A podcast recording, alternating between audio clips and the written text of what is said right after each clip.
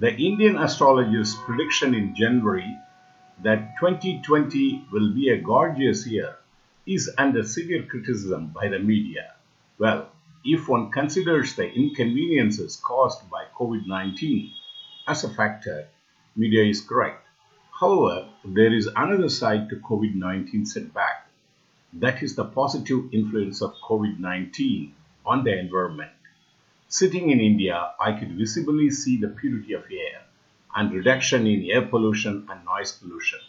Indians start talking about having a month off from the routine every year if that brings this much of benefit to them. It was just two months national curfew, but even that short period has a tremendous influence on air, water, land purity.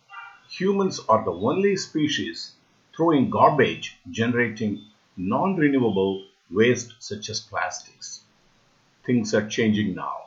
Do I see degrowth already? The planes on the heavens will not fly until October, so says Government of India. The entire airways industry is on a break now, declaring low carbon footprint to their credit. The trains and public transportation are halted leaving no carbon trail. The malls, cinema theaters are closed. People start buying from the local stores, encouraging local economy.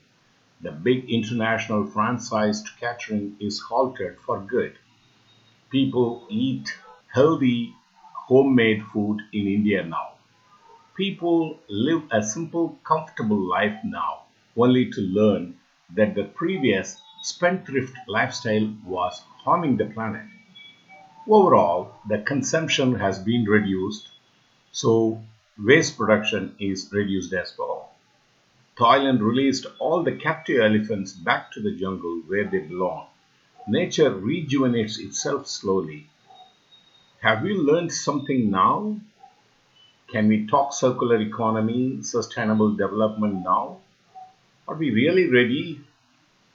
Is Greta Thunberg happy now?